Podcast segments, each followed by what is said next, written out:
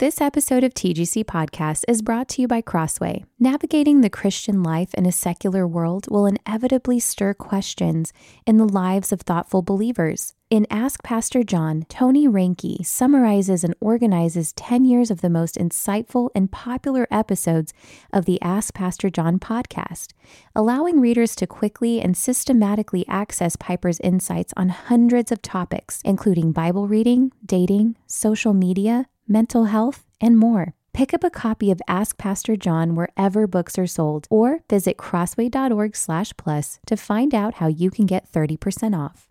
This episode of TGC Podcast is sponsored by Acts 29 with an invitation to their 2024 Next Conference happening April 15th through the 17th in Dallas, Texas. You don't want to miss this great lineup of speakers, including Sam Allberry, Matt Chandler, Bryan Loritts, John Piper, and more. The next conference will equip and encourage church planters and church leaders of all types for church ministry. To learn more and register for Next, visit acts29.com slash next. TGC podcast listeners will receive a special discount of $20 off registration prices by using the code TGC. Again, visit acts29.com slash next. That's acts29.com slash next.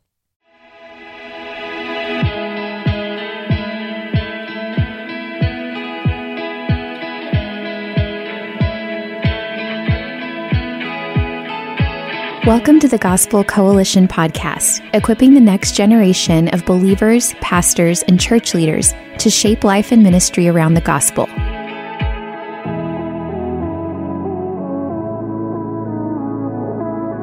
On today's episode, you'll hear a keynote message from Nancy Guthrie.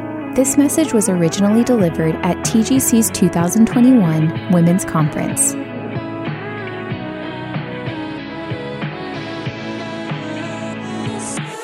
Thank you for being here. We're so happy to be here in this room together, and I'm so happy that so many of you are joining us here virtually. Uh, can I can I tell you one of my pet peeves?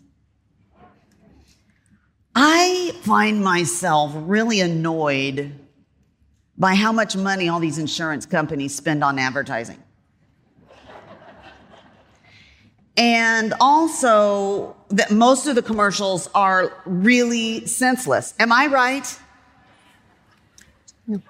now, I mean, don't get me started talking about that, you know, talking gecko or Flo with her really heavy eyeliner or that, that creature like that's half man and half motorcycle. I don't get that at all. That's just weird.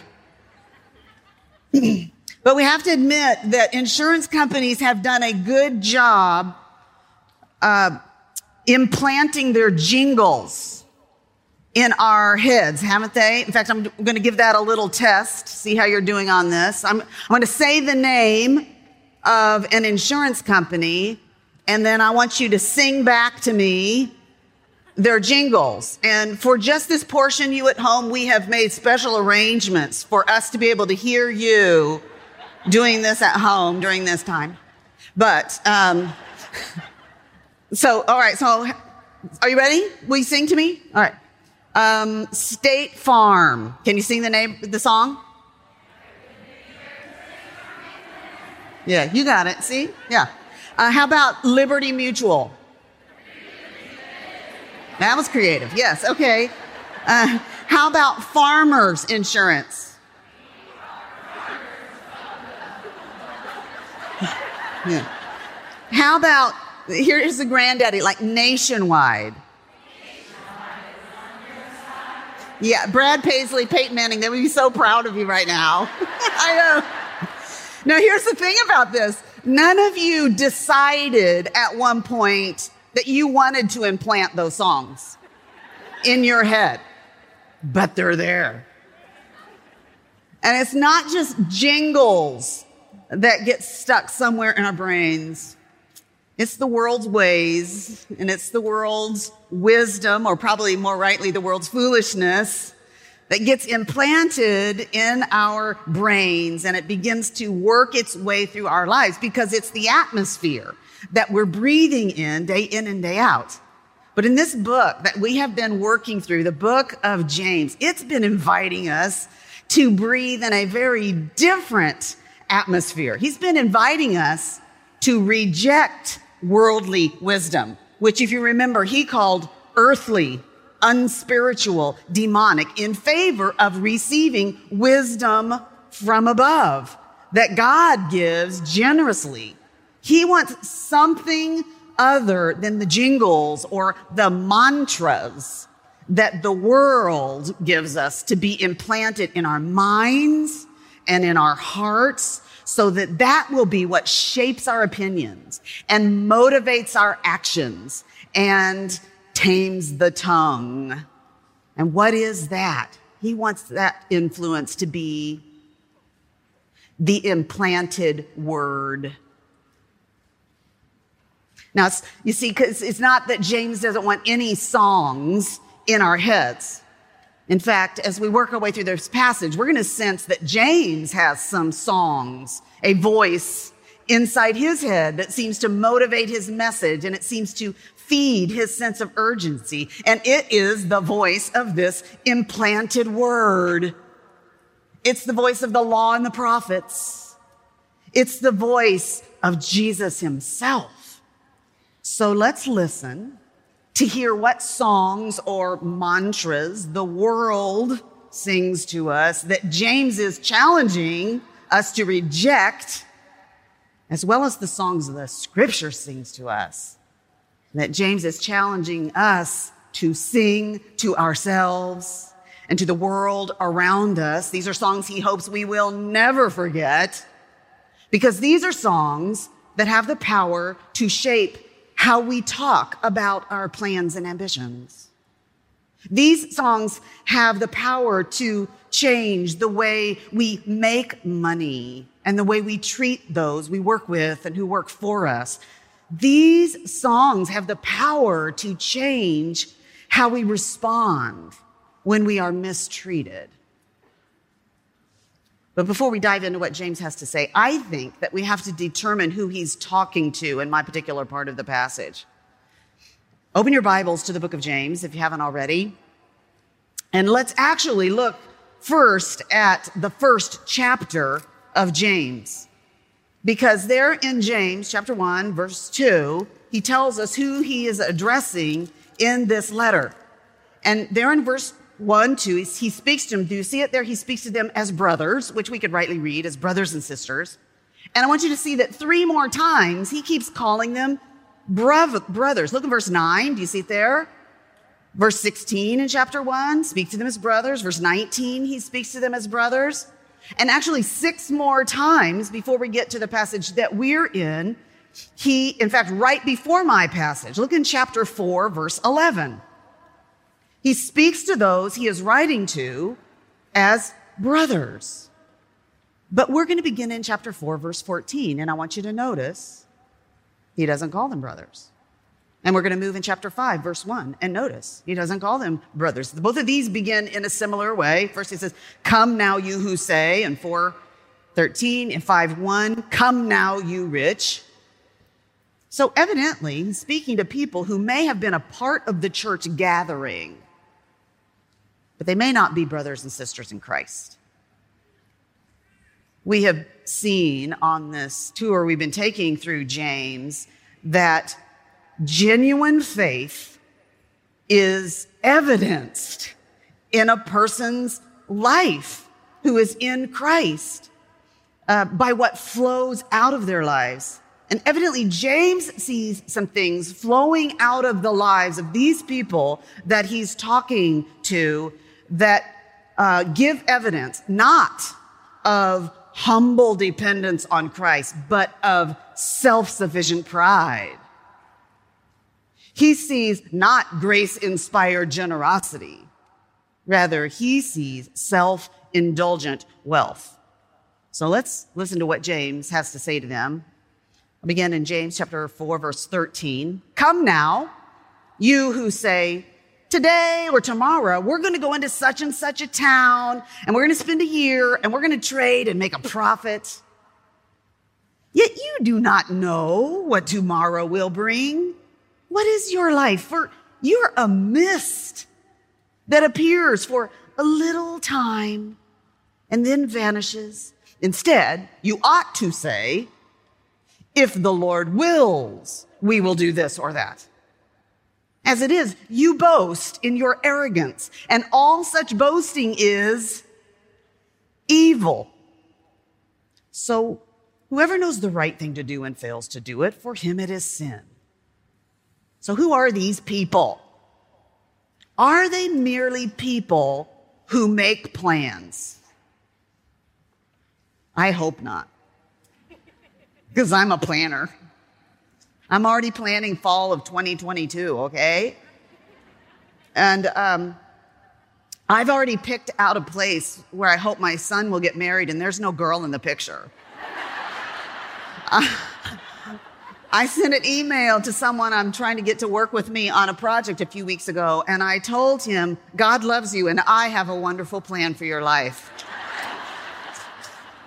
And by the way, this year has been a really hard year for us planners, has it not? Um, last March, we thought, okay, we'll stay home a couple weeks. Yeah, sure, that's no problem. Uh, we were blissfully arrogant, weren't we? of the reality of the coming year. And we have been learning that what James says is so true. We do not know what tomorrow will bring. So we've been trying to learn, perhaps more than ever before, to actually make these words from James a part of a vocabulary. If the Lord wills, we will live and do this or that. So I don't think he's simply talking to those who like to plan ahead. There's actually something more sinister that's going on here. He says these people, did you see it? They boast in their arrogance. They have plans for making money. A lot of money. And they arrogantly think that they are the masters of their own destiny. So you see, the people James are speaking to are they're people who assume that their lives are all about what they will accomplish what they will achieve, what they will acquire apart from God with no need or thought of Him. And James calls that evil. And James seems to have the song that the writer of Ecclesiastes sings about, about life being fragile and brief. Life is a vapor or a mist. He also seems to have heard the song the whole of the Old Testament sings about um, the God's providential guidance of history. In fact, every person and particle towards its appointed ends and our utter dependence on God for life and breath. And he wants us to know that song by heart so that it comes out in the way we talk about our dreams and our ambitions and our plans. If James were writing this to women who live in our day, in our setting, knowing the songs our culture sings to us, I wonder if he might say, I know what the world is saying to you. They are saying to you, you can achieve your destiny. It's just, it's up to you. Believe in yourself. Make something of yourself. That's the world's wisdom. That's the world's wisdom. And the wisdom from, as the wisdom from above begins to shape our thinking and our planning, we begin to think about these things differently so that we begin to say, my life will be whatever God makes of it. It will last as long as he intends and my greatest accomplishments will be those ordinary, perhaps unseen acts of faith and love and obedience that he empowers. And it certainly isn't going to be all about making money and destiny. He is my destiny. I believe in him, not myself. What is my life, you ask? To live is Christ, and to die is gain. That's my whole plan. And so I say, if the Lord wills, I will live. And when the Lord wills, I will die. And until then, my life is going to be about humble reliance on God to work in me and through me. It's not going to be about self-sufficient pride or about what I intend to accomplish or acquire. So that's what James has to say to those whose self sufficient pride is revealed in the way they talk about their plans and their ambitions. Now, it may be that the next group he's going to address, or at least in part, the same people, because these people with their plans, they intended to trade and make a profit. And so money seems to be what's driving their plans and ambitions. And it certainly seems to be the case for the people that James addresses next.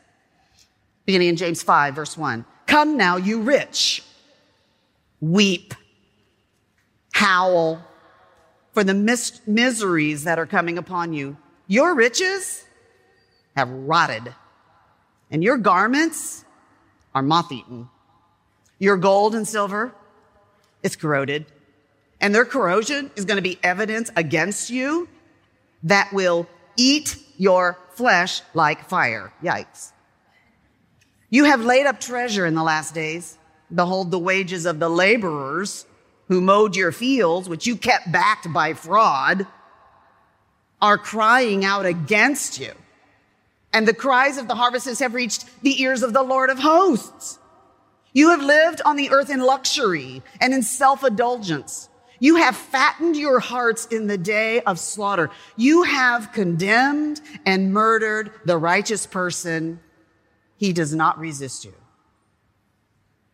Earlier in James, we read that these struggling Christians were showing partiality to rich people who came to their church, the very ones who were oppressing them, the ones who, according to James 2 6, it says they blaspheme the honorable name by which they are called. They're taking the Lord's name on themselves in vain. So it seems that James now speaks directly to those rich oppressors. Clearly, this crowd worships the false idols of wealth and comfort and self. They may be in the church, but they clearly are not in Christ. James sees exactly how their money is working for them or really against them. He doesn't try tell them to do harder, work harder, try better. He tells them to weep and howl because of the future that awaits them beyond this life. Evidently, all of that money that they think is going to comfort and secure their old age, it's not going to completely disappear when they die.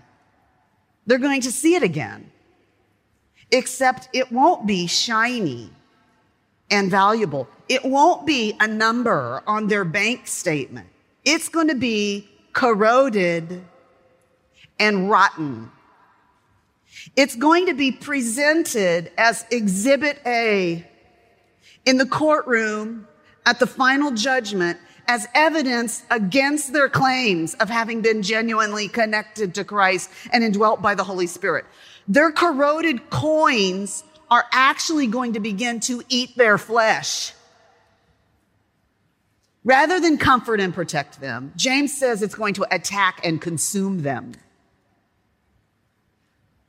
Of course, the problem isn't that they have money just like the problem wasn't making plans solely. The real problem is the way they made their money. They have taken advantage of these desperate believers who were fleeing the persecution that came upon them in Jerusalem. And so these rich people hired them to mow their fields and harvest their crops, but they didn't pay them.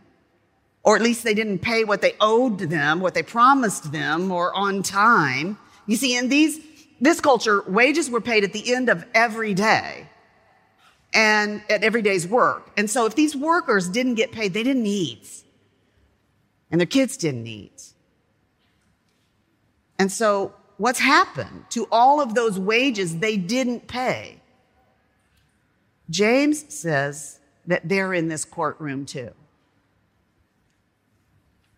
And they're not silent. They are crying out against the rich, hoarding, luxury loving exploiters. All their corroded money has found a voice and it's crying out against them. It has an appetite. It's consuming them. I mean, it's really a pretty gruesome picture, isn't it?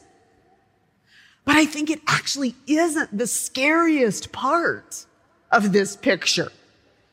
The part that should have given James' first audience pause is when he said that the cries of the harvesters have reached the Lord of hosts. Notice that it doesn't say the cries of the harvesters have reached God. It says the cries of the harvesters, harvesters have reached the Lord of hosts. The Lord of hosts, as in the head of an angelic army that is arrayed for battle, the final battle that will crush all wickedness and purge all the evil in the world to make way for the new heaven and the new earth. And the angels in this army are not those chubby cherubs of uh, modern artwork. These are fierce creatures. In fact, every time they appear in the Bible, the first thing they have to say is, don't be afraid. But here, I think James wants those he is speaking to to be very afraid. They've been living a life of luxury and self indulgence at the expense of others. And they're so deluded, they don't even realize what's happening to them. They are being, they're like livestock who are being fattened up to head to the butcher shop and why is that? Because they've treated those who are precious to Christ as if their lives have no value. Through fraud and cruelty, they've caused the deaths of those Christ loves.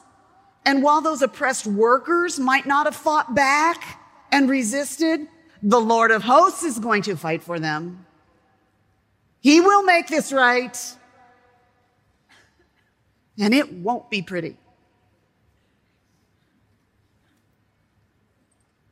I think if James were writing to women in our day, in our setting, I wonder if he might say to us, the world is singing a song to you, and the world is saying, indulge yourself. You're worth it. Take care of yourself, pamper yourself. Those people, they're just lucky to have a job. That's the world's ways. The song the world sings in our ears. But as the wisdom from above begins to shape how we earn and spend our money and how we treat those who work with us and work for us, we hear a very different song. We hear Jesus singing in our ear. He's saying, do not lay up for yourself treasures on earth where moss and rust are going to destroy, where thieves are going to break in and steal. Lay up for yourself treasure in heaven where neither moth nor rust destroys, where thieves do not break in and steal. And when we hear him say it, we really believe it. And that makes us glad givers, fair, even generous employers, glad investors in things that are going to pay eternal dividends. Even though we might not have some of the same luxuries or experiences or possessions that people around us have.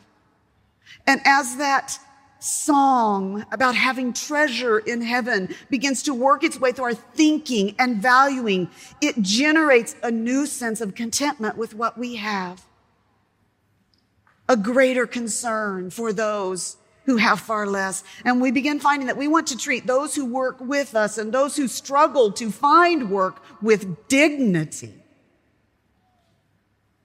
We become more conscientious about paying our bills and paying those who do work for us on time.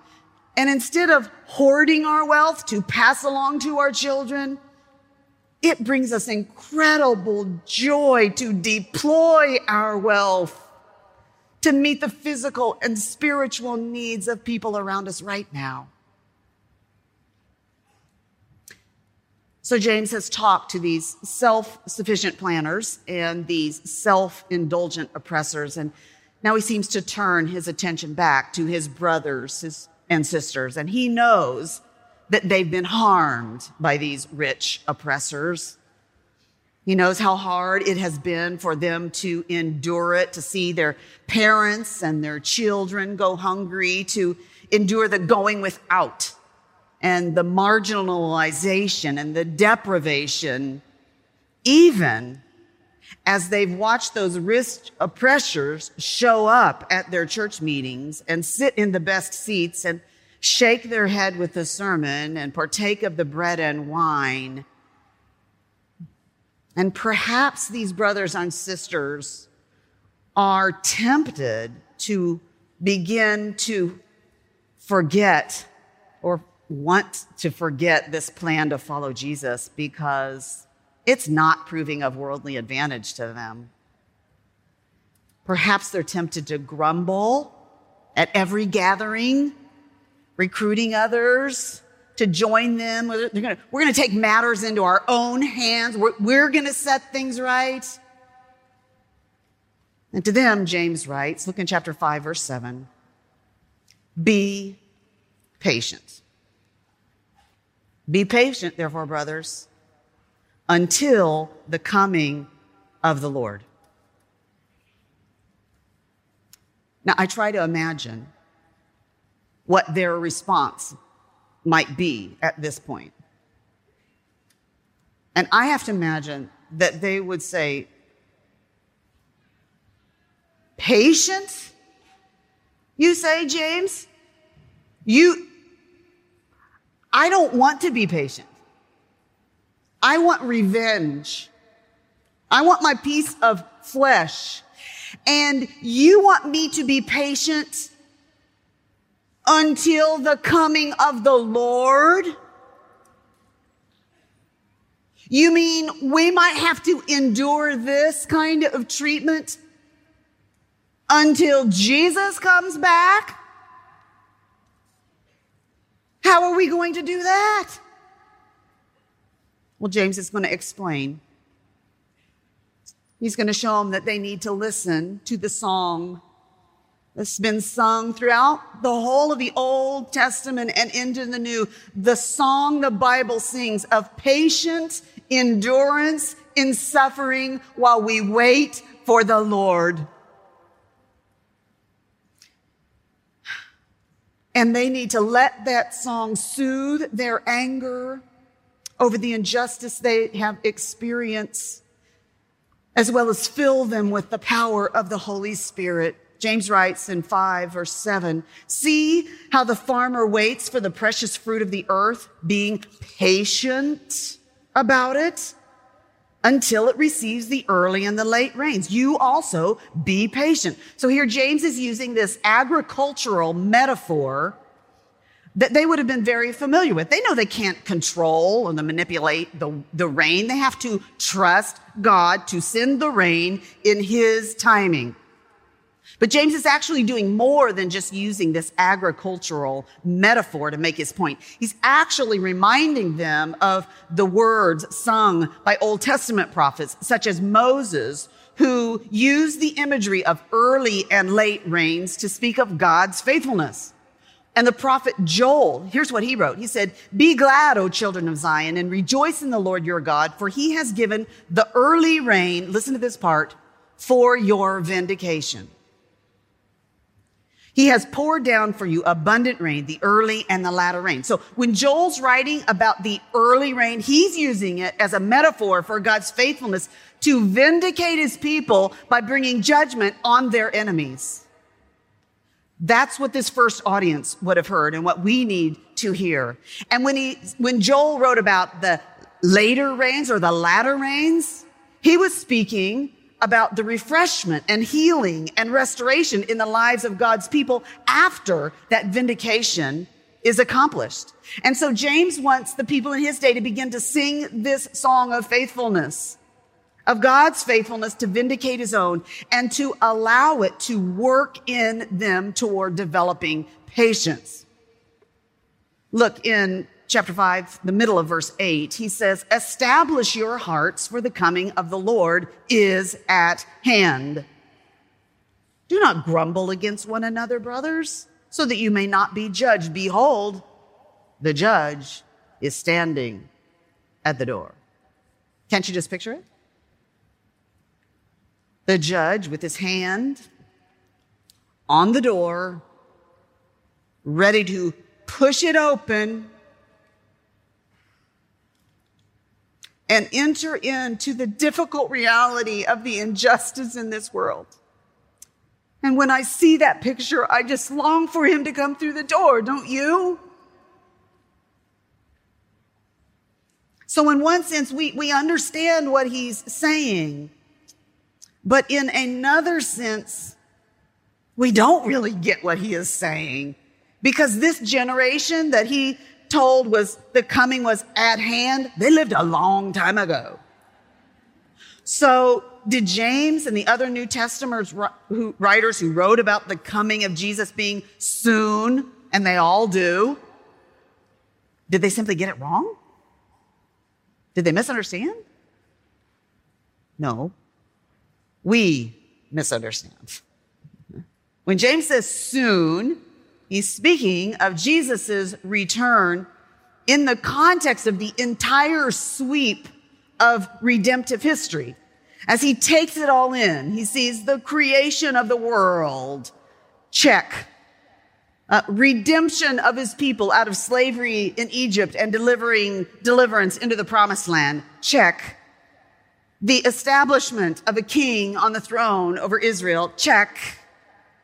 The exile and return, check. The incarnation, the life, the death, the resurrection, the ascension of Jesus, check. The gospel going out to all nations, check.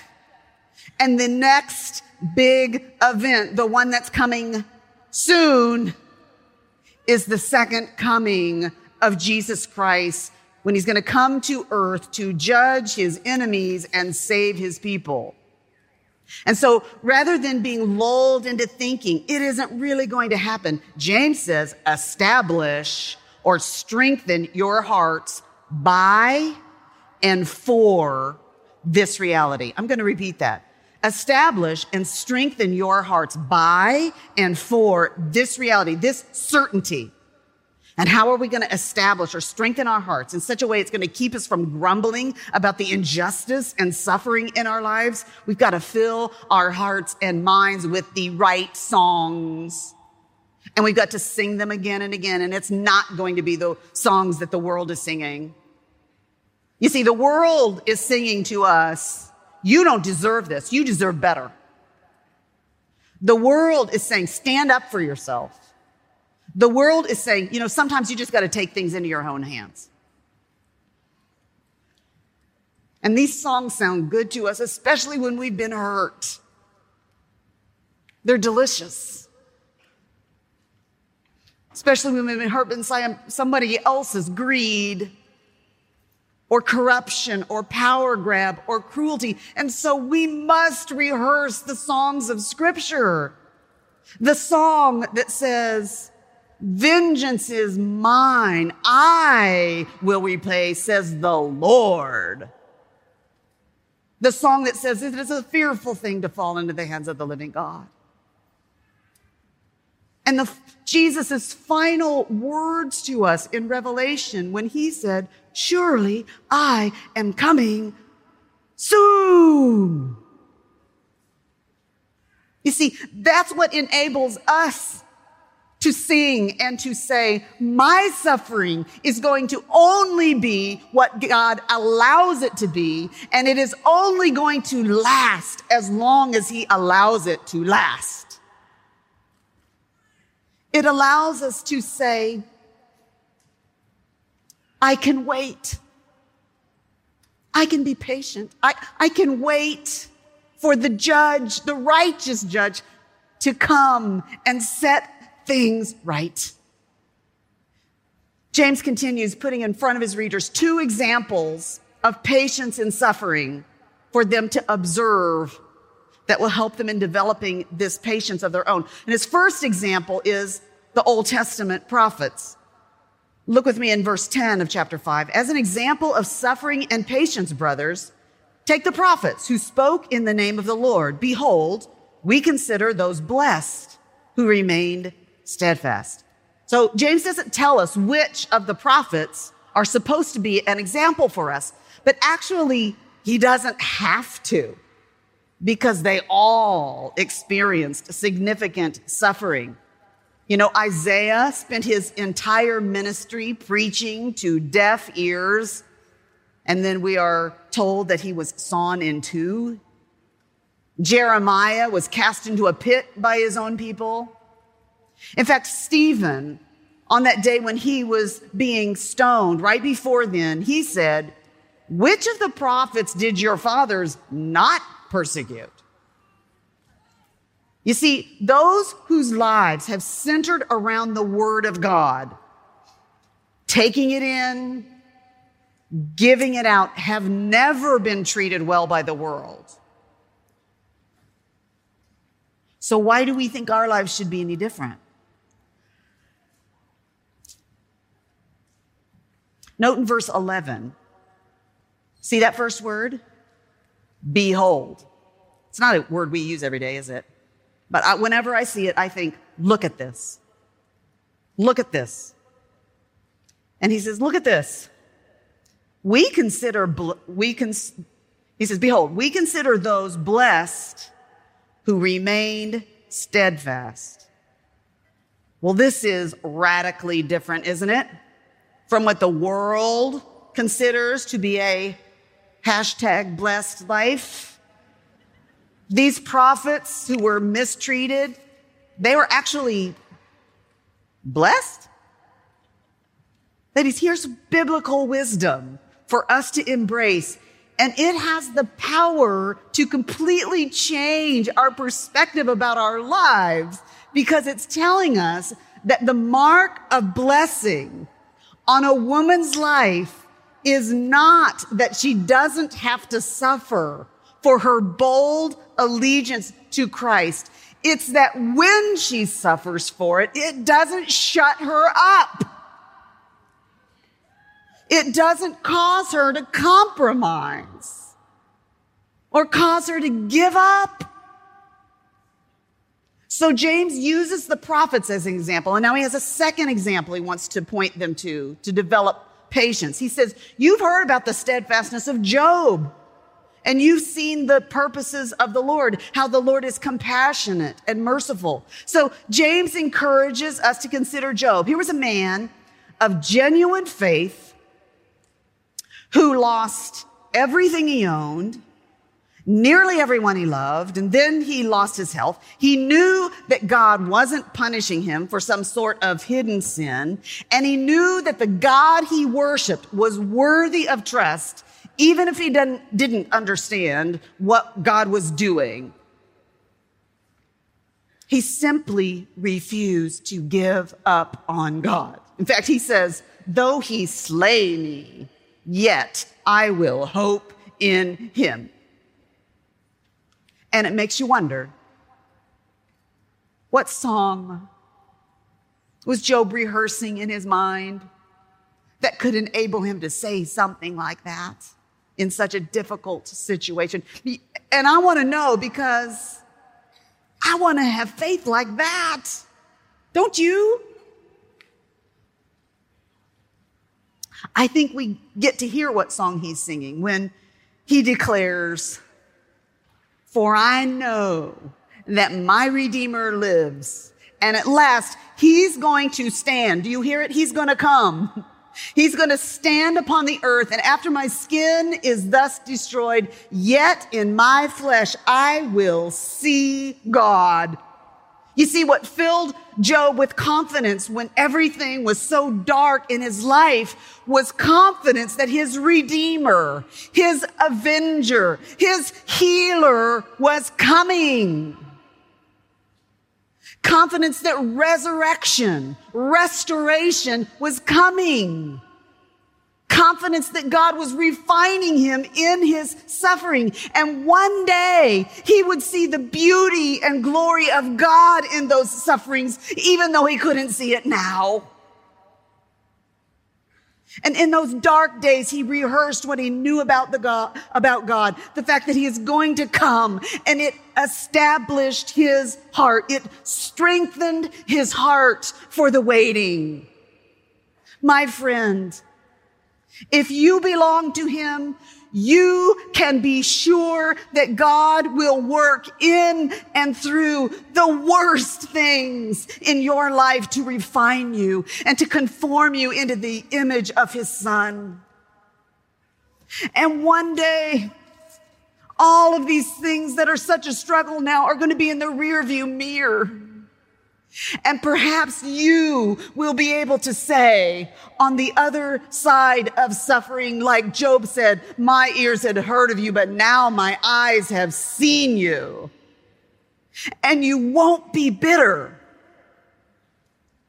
You'll be blessed.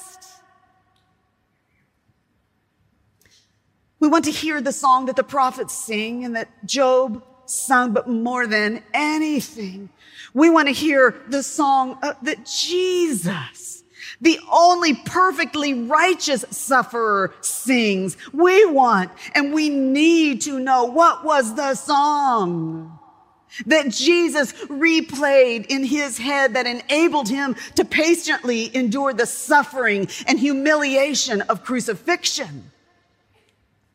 Well, I think Peter and the writer of Hebrews helps us because Peter tells us when Christ was reviled, he did not revile in return. When he suffered, he did not threaten.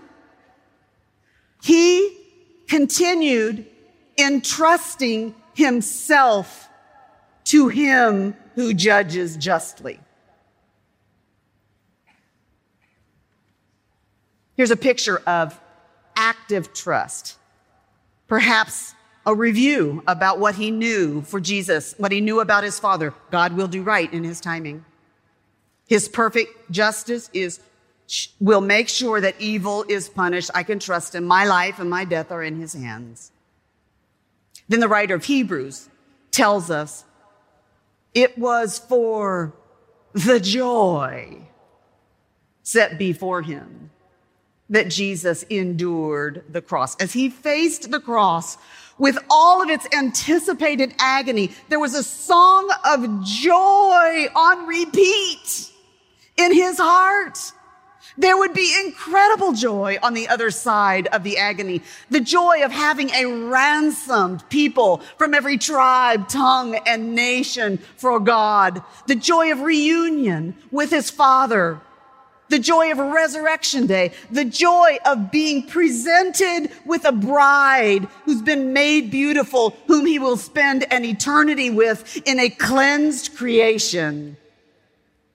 This song established his heart so that he was able to be steadfast doing his father's will. It filled him with anticipatory joy so that he was strengthened to endure the suffering of the cross. My friend, this is the song that enables us to face being marginalized or ignored or overlooked or mistreated without grumbling, without giving up, but instead established,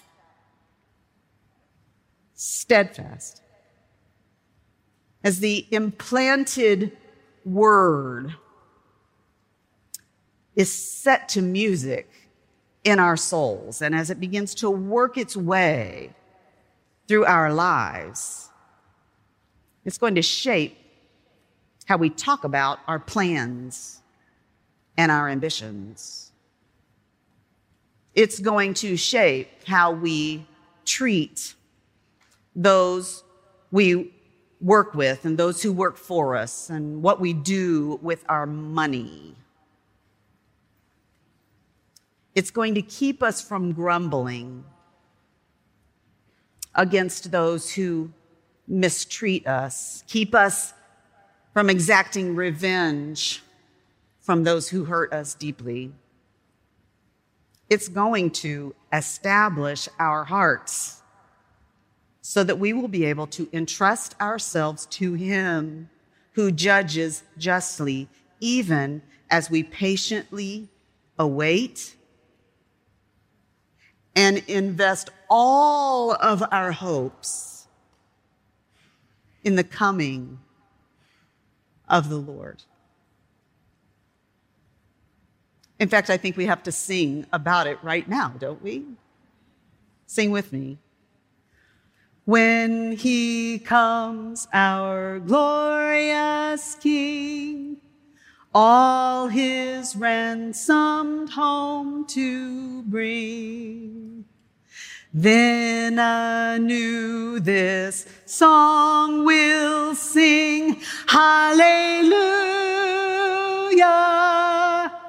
what a Savior. Let's pray. Hallelujah, what a Savior.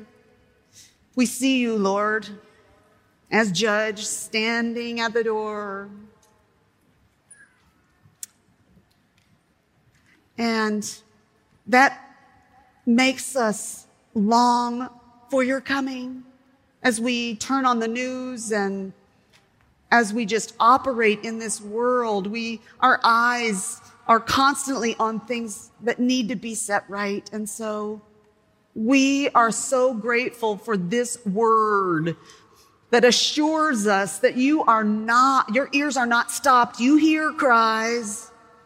You're, you're not blind to what's going on in the world at large, and neither are you blind to what's going on in the individual lives of every woman in this room and every woman who's participating with us online. You see, you know, you're standing at the door. door Lord, would you give us the grace and the faith to be patient and to wait for you would you establish our hearts, even as we set our hearts on your sure and certain coming? Lord, would you show us what it's going to mean to stop taking in the world's message and stop making that so much a part of our vocabulary and our thinking and our feeling and our valuing. And instead, Lord, we welcome the implanted word, this wisdom from above that's the create that creates the change in our lives we're desperate for. This word that will establish us and strengthen us to have a life that's truly blessed. So we're looking for you. We, we believe, we believe you when you said you're coming soon. And we're setting our eyes on you. And we are looking for you to come. In your name I pray. Amen. Thanks for listening to today's episode of the Gospel Coalition podcast. Check out more gospel centered resources at thegospelcoalition.org.